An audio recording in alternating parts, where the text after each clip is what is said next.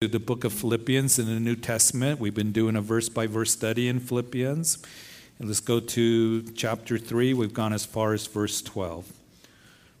Philippians.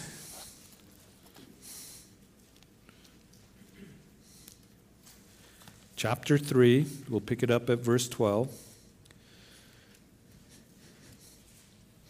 And let's pray. Father, we thank you that we can be here. I thank you for those who are listening online, um, those who are here in this building, out in the coffee shop area, the kids in their classrooms, the middle schoolers upstairs. So we commit this time to the teaching of your word. I pray that our hearts would be soft before you and teachable. These things are important uh, for us in Christian living. To be able to move forward in a life that is joyous having thankfulness, and Lord, having peace, growing and maturing in the things of the Lord, our relationship with you. So I pray that we would take these things to heart. We learn so much from the apostle, but these words are not just from him, they are inspired by you. So this is you instructing us, and there's nothing that you don't instruct us in in which you won't empower us by the work of your Holy Spirit. So, Lord, I pray that we would be still in our seats. Remember, turn ringers off our phones. We got a few minutes in your word, and this is important. This is of priority. And Lord, uh, we look forward to what you're going to say to us and teach us, convict us, encourage us in, build us up as the word of God goes forth. So, Lord, we commit this time to you in Jesus' name. Amen. So, as we open up the chapter, if you've been with us in our study through Philippians, that Paul the Apostle was writing about a time in his life when he was very religious. He would give his resume in verses 5 and 6 of the chapter that he was a Hebrew of Hebrews, he was a Pharisee of Pharisees from the tribe of Benjamin, circumcised on the eighth day, blameless and flawless concerning the law. But as he knows that uh, all that, and we know that that was Paul before his conversion, he would say, as he's writing from prison, that I count it all as loss, as, as rubbish to gain Christ for the excellence of the knowledge of Christ and to be found in Him, not having my own righteousness. Before he was trying to be righteous in his own religiousness, he says, But that which is in faith in Christ Jesus, the righteousness which comes from God by faith. And then last week we covered a couple verses as we heard the cry of Paul, his heart, saying that, Oh, that I may know you, Lord. May I know him and the power of his resurrection and the fellowship of his sufferings, being conformed to his death. And as I read about Paul in this circumstance that he's in, writing chained to a Roman guard, writing this epistle to a church that he's very fond uh, about joy and being thankful, he, he's really an amazing individual. How he desires to know the Lord more and continue to move forward in the things of the Lord. He would rejoice in the sufferings that he had experienced for Christ. He no longer had confidence in the flesh, but his priority in his life was to know Christ and have that close, intimate, personal relationship to the one that saved him. He saved me. He went to the cross and died for my sins. And now I have relationship, true relationship with the Father. I can come in confidence into his presence because of what Jesus Christ has done, as the writer of Hebrews would declare to us. All his religiousness before that couldn't do that. He was thankful for Christ. And as we now pick up our text, Paul writing in verse 12 of the chapter, not that I have already attained or am already perfected, but I press on, that I may lay hold of that for which Christ Jesus has also laid hold of me. As I look at Paul's life, he was a man of great spiritual maturity, of purity. He was so devoted to the Lord, wasn't he? His love for the Lord, his service to the Lord. Uh, I read about Paul's life, I look at his life, and I see someone who perhaps was as close to spiritual perfection as anyone. We know that our Lord, He's the only one that has ever lived a perfect life. But here is Paul. He was so full of the Spirit of God and the love of God after his conversion, full of the grace of God. He was devoted to the Lord. I think about in Acts chapter 20 as he meet, met with the elders at Ephesus, that he said, I'm going to go to Jerusalem. The Spirit is testifying to me that chains and tribulations await me, but I don't count my life dear to myself. And I am determined to finish my race with joy. And of course, it would be that visit to Jerusalem that he would end up in chains as he would be arrested. He would set off a series of trials that would lead him here to being under house arrest in Rome, waiting to go on trial before the emperor. He's writing this epistle from that prison cell. And all through this difficult time and the difficulty of his ministry, that his priority was that Christ be magnified, that there be a furtherance of the gospel, and that he trusted in God in whatever state that he found himself in. And if anyone, I think, could have achieved or reached close to spiritual perfection, it would have been Paul the Apostle. But he says, No, I haven't done that. I haven't reached it. I, I, I know the Lord is still working in my life. I know that the Lord is still moving me forward. And it is true for with you and for me. I know that the Lord has a lot to do in my life in bringing me to maturity. I know that I have not attained, or it might be translated, I haven't attained it. That is spiritual perfection. None of us have. And I want to be a godly example of, of a man who loves the Lord, who serves the Lord, devoted to the Lord. I want to be that example to my wife and to my children, to you, this congregation to others that are linked to me in my life, to the, to the community. And I haven't obtained. Some days I look in the mirror and I think, oh Lord, my attitudes, you know, just my laziness, whatever it might be, I have such a long ways to go in you growing me and changing me. It would be Paul the apostle in 1 Corinthians chapter 15. He would write that I'm the least of the apostles who am not willing to be called an apostle, not worthy, that is, to be called an apostle because I persecuted the church of God. He would write that other prison epistle to the church at Ephesus in chapter 3 of that book To me, who am less than the least of all the saints, this grace was given that I should preach among the Gentiles the unsearchable riches of Christ. Paul didn't boast in himself, he boasted in the cross. He boasted in Christ and what Jesus Christ had done for him.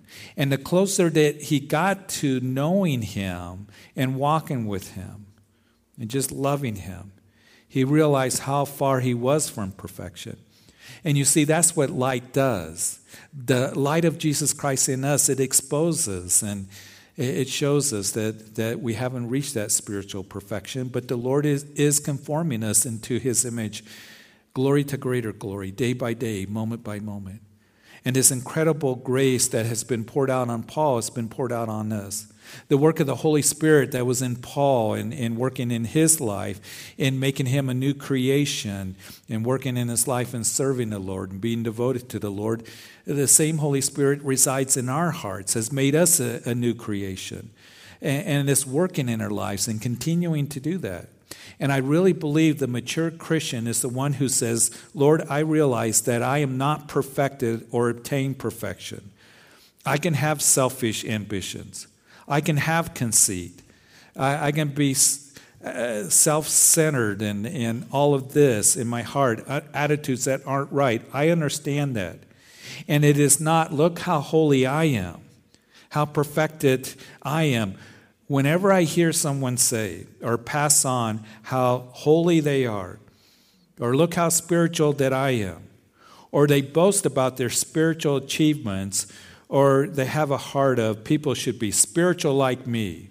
You should be just like me. Now, Paul would set himself as an example of Christ likeness, but when there's that boasting and that pride, I know that there's a lot of immaturity in that individual that has that kind of mindset.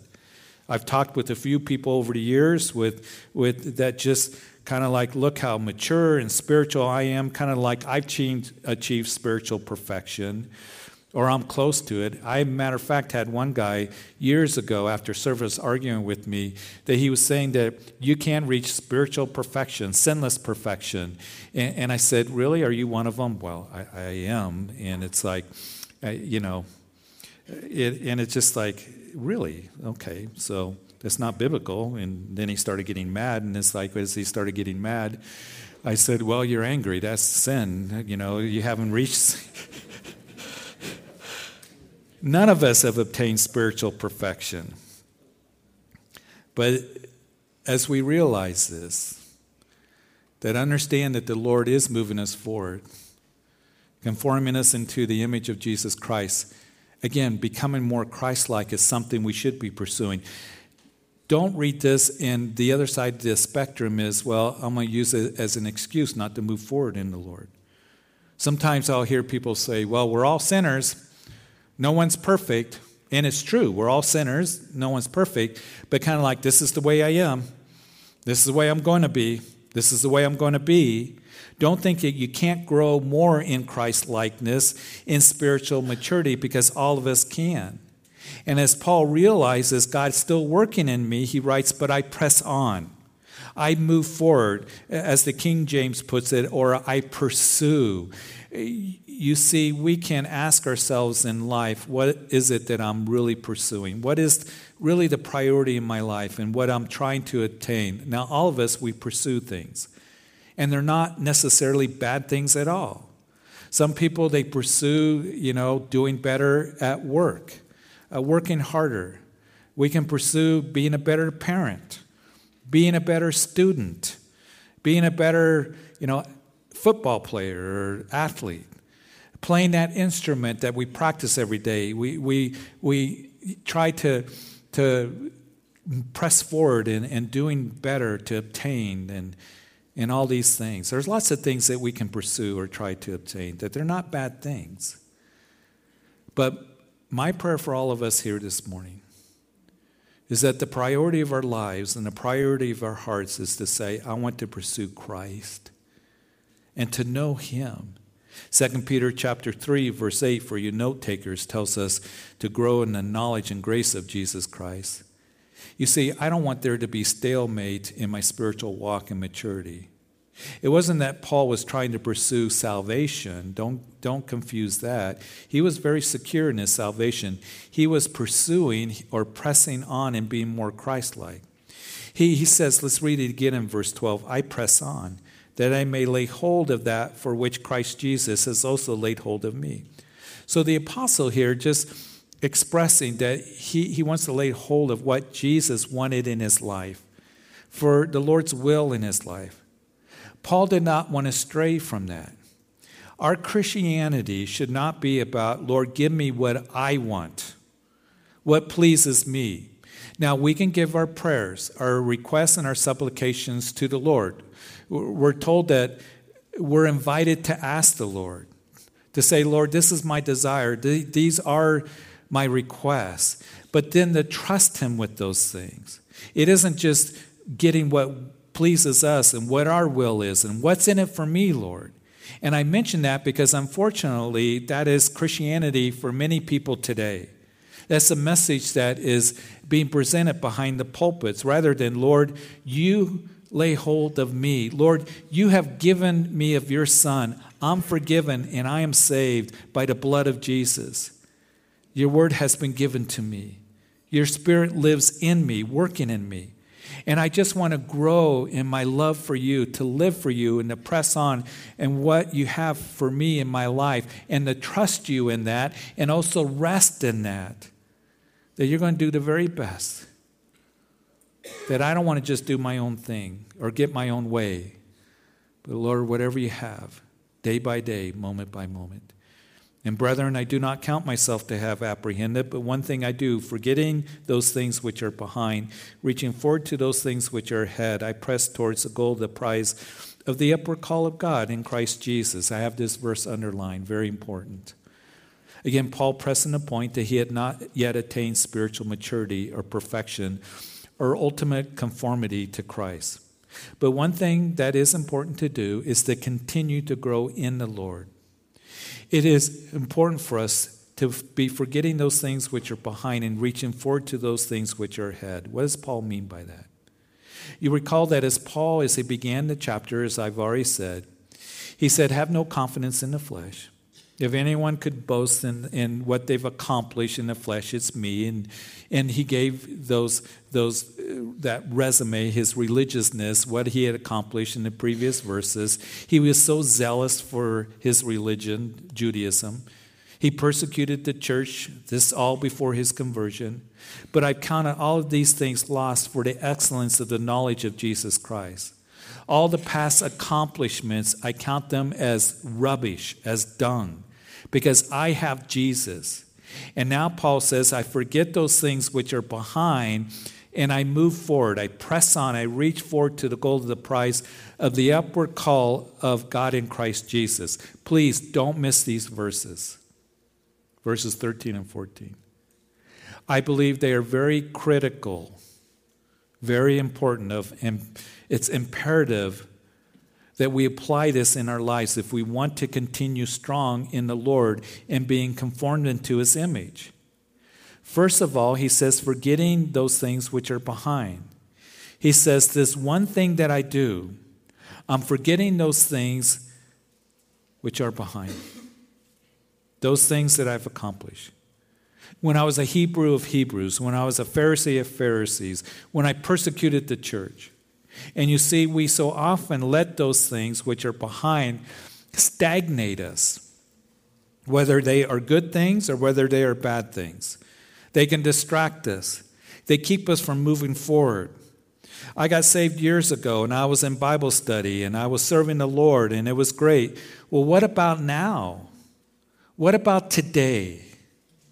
Are you continuing in those things? Are you sensitive and open and desiring to continue in the things of the Lord and what God has for you today and the next day? In that movie, I mentioned Jesus Revolution. There, there were some people I ran into in the community, you know, just, and, and they mean well. And um, they said, "Oh, you're the pastor of Calvary Chapel. I saw that movie in Calvary Chapel, and I went to, you know, the tent days, you know, back at Costa Mesa, and I thought that's great. So where are you going to church now? Why I don't go to church? Uh, I did that, you know, years ago, um, and and it kind of breaks my heart when I hear those things. I used to serve the Lord. I used to be involved. I I don't do devotions anymore. Uh, I don't need to do it anymore, kind of the mindset or heart set. I pray that none of us, that we would come to that in our lives. He says here that I've counted all these things lost for the excellence and knowledge of Jesus Christ. And it is very important for us, forgetting those things which are behind. He says, There's one thing I do, that as I forget those things that I have done, we so often let those things which are behind, again, just stagnate us. And the years go by, and we're no longer sensitive to the leading of the Lord, moving forward in the things of the Lord. It's very easily I could say, Well, I've been a pastor for over 30 years. You know, I've done Bible study, I, have done this, I've uh, done, you know, missions in the mission field. I've been a law enforcement, you know, chaplain for a couple decades. Uh, I've done live radio. I've done all those things and begin to put it in cruise control, kind of kick back. And even though I look back on it, and I am very, very grateful for what God has done in my life, I don't want to just stay stagnant. I don't want to dwell on it. I don't want to use it as an excuse not to press forward in what God has for me. Because I believe that He wants to do more. He still has things for me to do and I want to press forward. And I think that God is still working. And I believe and I expect for Him to work each and every day for what He has for me.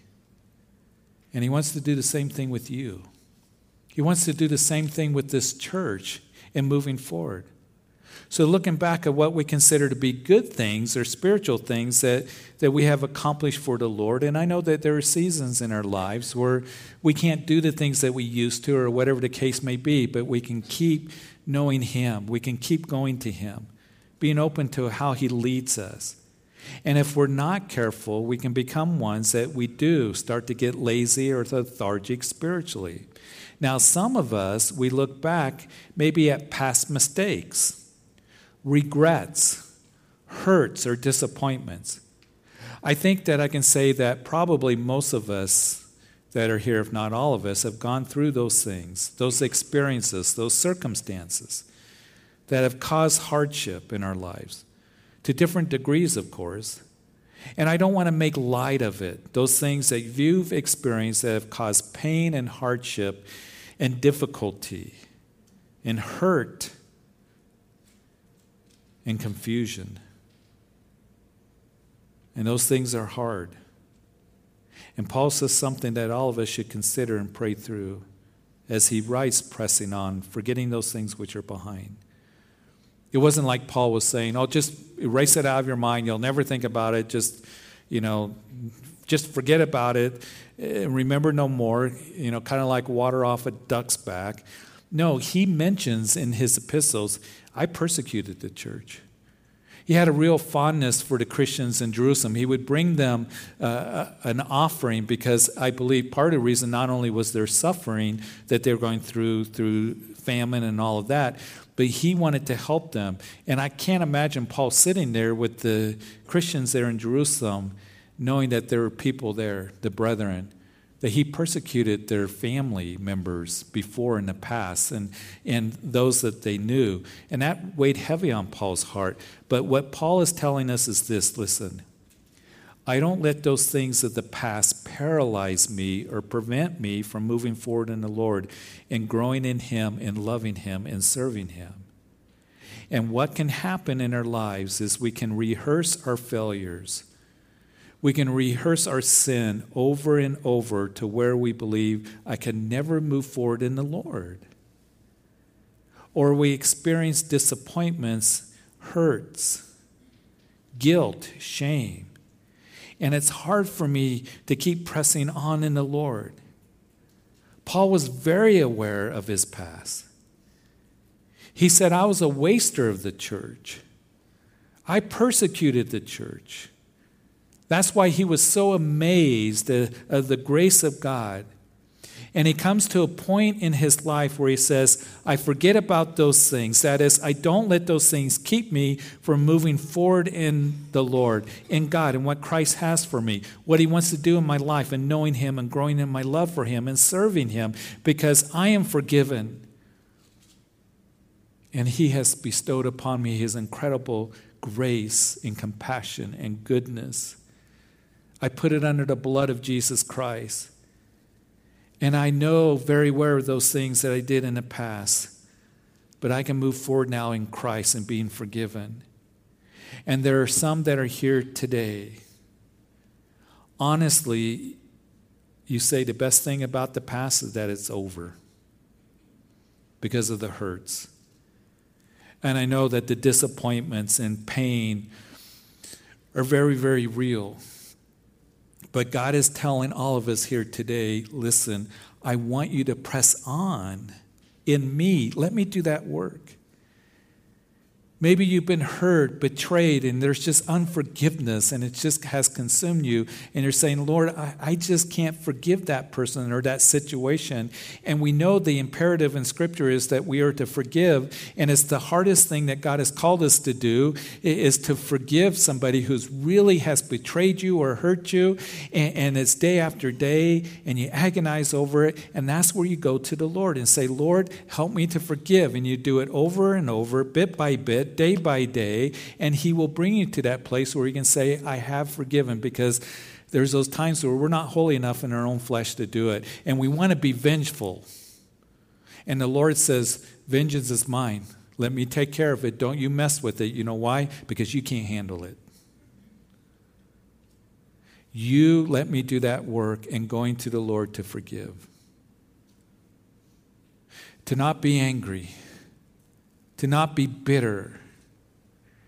And forgiving doesn't condone what they did or just like, well, you know, no big deal, anything. Yeah, it was a big deal. But I'm not going to let that situation or that person have control over me and just paralyze me. But I want to move forward in the things of the Lord. I want to move forward in you. Put away the anger and the bitterness. It takes a lot of energy to be angry a lot of energy. And the Lord wants to do that work in you. And He will do that work in you. I can forget the wrong and move on. I can forgive and move on. I don't have to continue living in past mistakes. I don't have to, to live in all of this guilt and condemn myself because God's word says to me in Romans chapter 8 that there's no condemnation now. That means today, this morning, for those who are in Christ Jesus, I don't have to be you know, just weighed down by anger and bitterness and all those things that keep me from moving forward. And also for you who've gone through disappointments. You may be young or older, whatever the case may be, and you feel like, Lord, this didn't work out. I prayed for this thing. I prayed for this relationship. I prayed for this opportunity, and it hasn't happened, and I feel so alone. I feel like you don't care. I feel like I can't move on because you're not interested in me. And the Lord says, I know you and I love you and trust me. And remember that is in chapter 1, verse 6, that he who has begun a good work will bring it to completion. That he's still traveling with you, because I know that feeling. When I was young, I felt like I was so isolated. I felt so alone that, Lord, I can't move forward. The disappointments, the isolation. I feel like such a spiritual waste. And the Lord was doing a marvelous work. For you who feel like the Lord doesn't care, doesn't see you, that He does.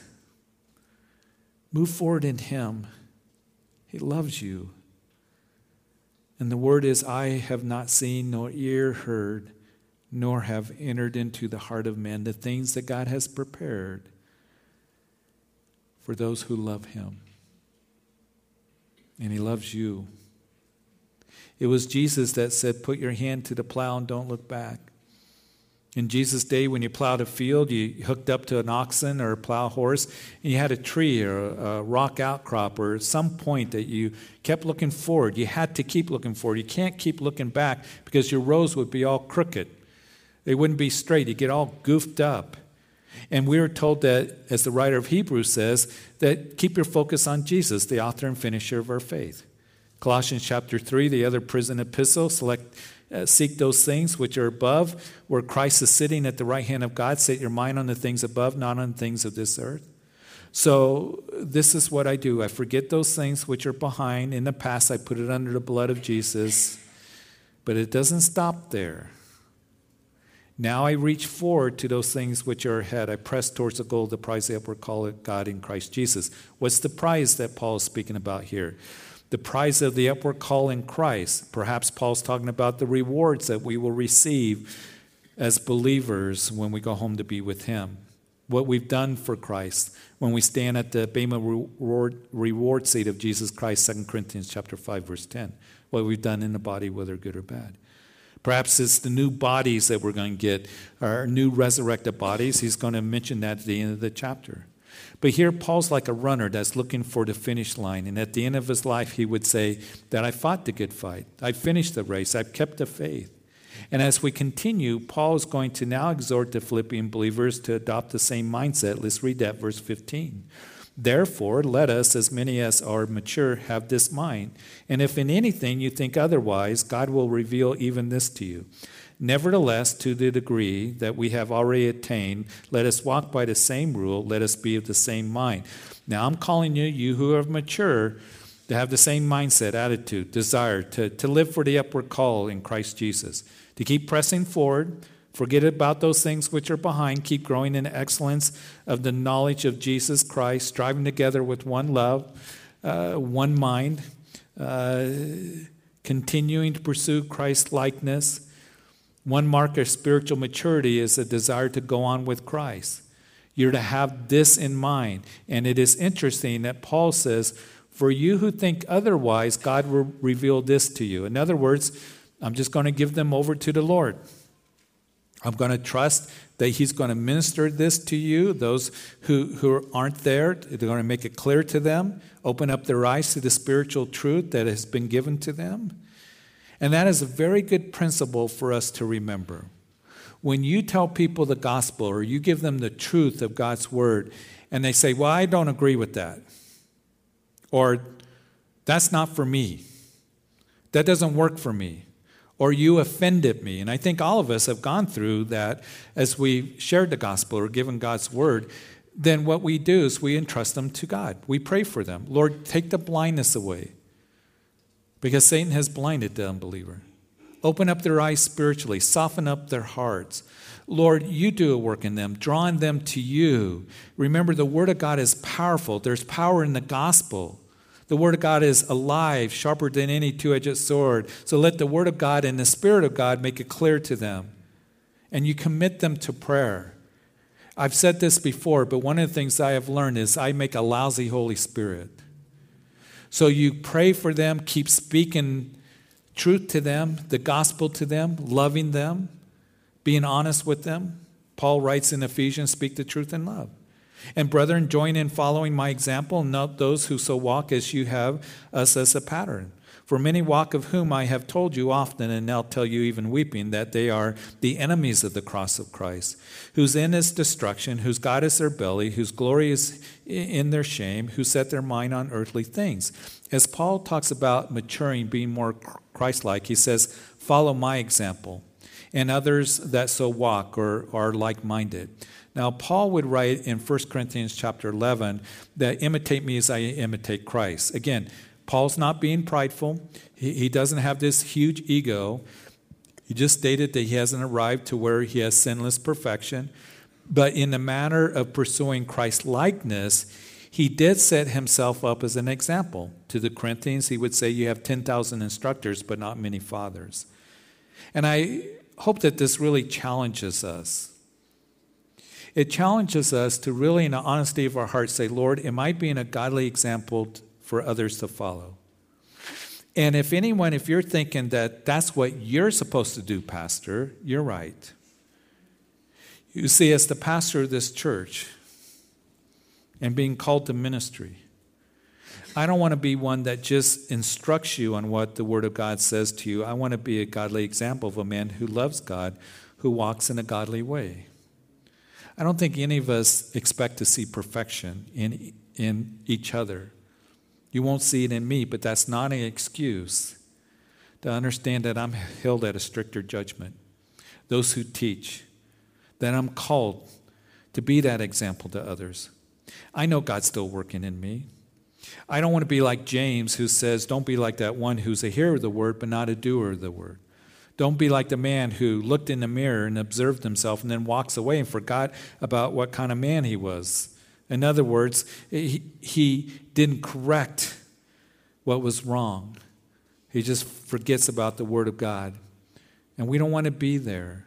We don't want to go that direction or have that mindset. These things that we've been going over the last few weeks, they convict me, they challenge me. And Lord, I want to press on to the goal, the prize, the upward call of God in Christ Jesus. I don't want to ever get to the place where I tell you what to do, but I'm not an example for you. Because I'll just be real honest that I've seen over the years, and it's getting worse. That leaders in the church who are not walking after God, pastors, missionaries, leaders that they're saying do one thing, but they're not examples. Involved in sin, compromising. The statistics that I read on pastors that are hooked on pornography, it just, it, it's amazing, unbelievable. Or those who perhaps want to puff themselves up. They minister out of conceit and what's in it for me, and maybe a lot of carnality and worldliness. As we read these things here in these verses 18 and 19, that it reminds me to be that godly example for all of us. But it's not just for me, it's for you. It's for you, Dad moms, grandparents, whoever you are, to be that godly example. You're not one that's going to send your kids to church. I don't think any of you would want to do this. Oh, you need to go and learn about Jesus. You need to learn the Bible. You need to live, learn morals. And then when you go home, they see you compromising in what you are watching, in your language, in your conduct, in your behavior. A lot of carnality. Because it won't work. And your kids will walk away from Christ. And they will be angry. Because we've seen it happen. We'll bring the kids to church and and we'll play church for a little bit, but then we're going to go home and there's drinking and there's drugs and there's pornography and there's foul language, there's all that. And they grow up and they see it. And it's a mixed message. All of us need to be godly examples to our children, to our grandchildren, to the people at work, to those who are linked to us in our lives. And you may be the only gospel that they read you may be the only light that they see. And they need to see the reality of Jesus Christ in their lives. That when we say that we are a Christian, that we live it. And Paul here, who was telling us to rejoice, this is the one time in the epistle he's weeping. Because he says, Many walk, not a few, but many walk who are enemies of the cross of Christ. We don't know exactly what group that he is talking about, perhaps the Gnostics, perhaps the Judaizers. Maybe he's talking about those who are promoting a prosperity kind of doctrine. Because later on, he would write to Timothy that godliness, those who teach that godliness is a means of gain, you need to stay away from them. But he says of them, whose end is destruction, whose God is their belly, thirdly, whose glory is their shame, and then fourthly, who set their minds on earthly things. In other words, they have a lot of carnality, but not Christ. Those who indulge themselves, those who puff themselves up and take the glory rather than giving it to the Lord, who set their minds on earthly things, and they tell you that to be, you know, godly, set your mind on earthly things. Paul reminds us, verse 20, our citizenship is in heaven, from which we eagerly wait for the Savior, the Lord Jesus Christ, who will transform our lowly body, that it may be conformed to his glorious body, according to the working by which he is able even to subdue all things to himself. Why would any of us prioritize the world, focus on the things of the world, indulge in the world when we belong to heaven? Yes, we're in the world. We have jobs, we have things we enjoy doing. Of course, we do. We got businesses, families. But we don't prioritize the world. We don't just live for this world. We live for heaven because the world's going away. It won't last. And Jesus is coming back. And you and I, we are to be looking for the Lord, for his return. We're to be looking for heaven. We are to prioritize the eternal. We are to eagerly await for the return of our Lord, to be with him, to be in heaven with him. That's our home. We're just pilgrims passing through. We're going to have new bodies, as he mentions. I don't know about you, but I can't wait because the older I get, my body just keeps hurting more. I'm longing for that. I'm looking forward, listen, and I hope you are too, and pressing forward for the goal the prize the upward call of God in Christ Jesus. Calvary Chapel, let's keep moving forward. Move forward in your life. Prioritize the Lord, Him. Know that you're a citizen of heaven. In the past, put it under the blood of Jesus. So, Father, we thank you. We thank you so much for these words that are given to us. Thank you that we can rejoice in the forgiveness we have, that all things do become new when we come to you. That we don't have to be paralyzed by the past or stagnant or weighed down by the past. Yeah, the hurts are real, the emotions are real, the disappointments. But Lord, I pray that we would understand this that you desire to bring comfort. You desire for us to experience the joy that you have for us. desire for us to be strong when we're just so weak, to be secure in your love for us, and to move forward, the upward call of God in Christ Jesus. To keep knowing you and walking with you and trusting you with our lives. We don't boast in anything but the cross. So I want to pray. Well, we just got a few moments here. That maybe perhaps you're just kind of stagnant in your walk with the Lord. You thought I've been a Christian for many years. I've, you know, there's still more the Lord wants to do. Matter of fact, the best is yet to come, I believe. In using you and growing you. But you've been lazy spiritually. The Lord's not condemning you, but He is convicting you. To say, I'm going to move forward. I hear your word, Lord. Help me to apply it in my life and not just boast in the past, but Lord, to move forward in the future. To be thankful for what you've done, but Lord, I want to keep growing in you, Christ likeness. For you in the past that has really stagnated you, you thought, I can't move forward because past mistakes and guilt and shame. Listen, there's no condemnation for those who are in Christ Jesus. Put it under the blood of Jesus. Move forward. For those of you who have anger and bitterness and unforgiveness, give it to Him. Let Him do that work in your heart, that you're not weighed down. You're not just to that place where you just can't move forward. He wants you to, to where there's forgiveness. Not letting that thing or person or situation control you, but trusting you.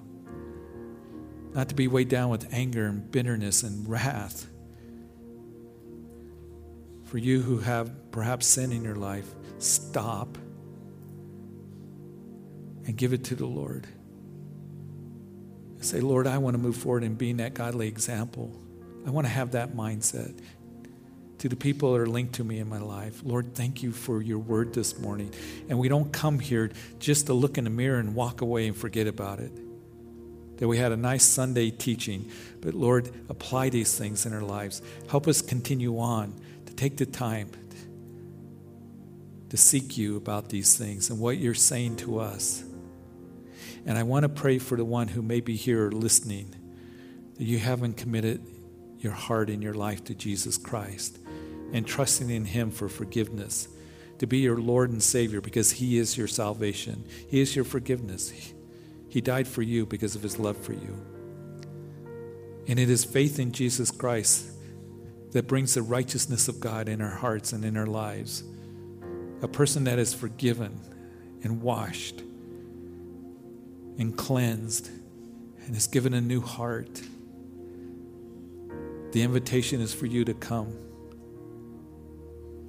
and for you to surrender, to repent, change direction, turn to Christ, and call out to Him. That you humbled yourself and come in childlike faith. And you can pray, Jesus, I come to you right now as I am a sinner. And I repent and I turn to you. And I ask that you forgive me of my sins. And I surrender my heart to you and my life.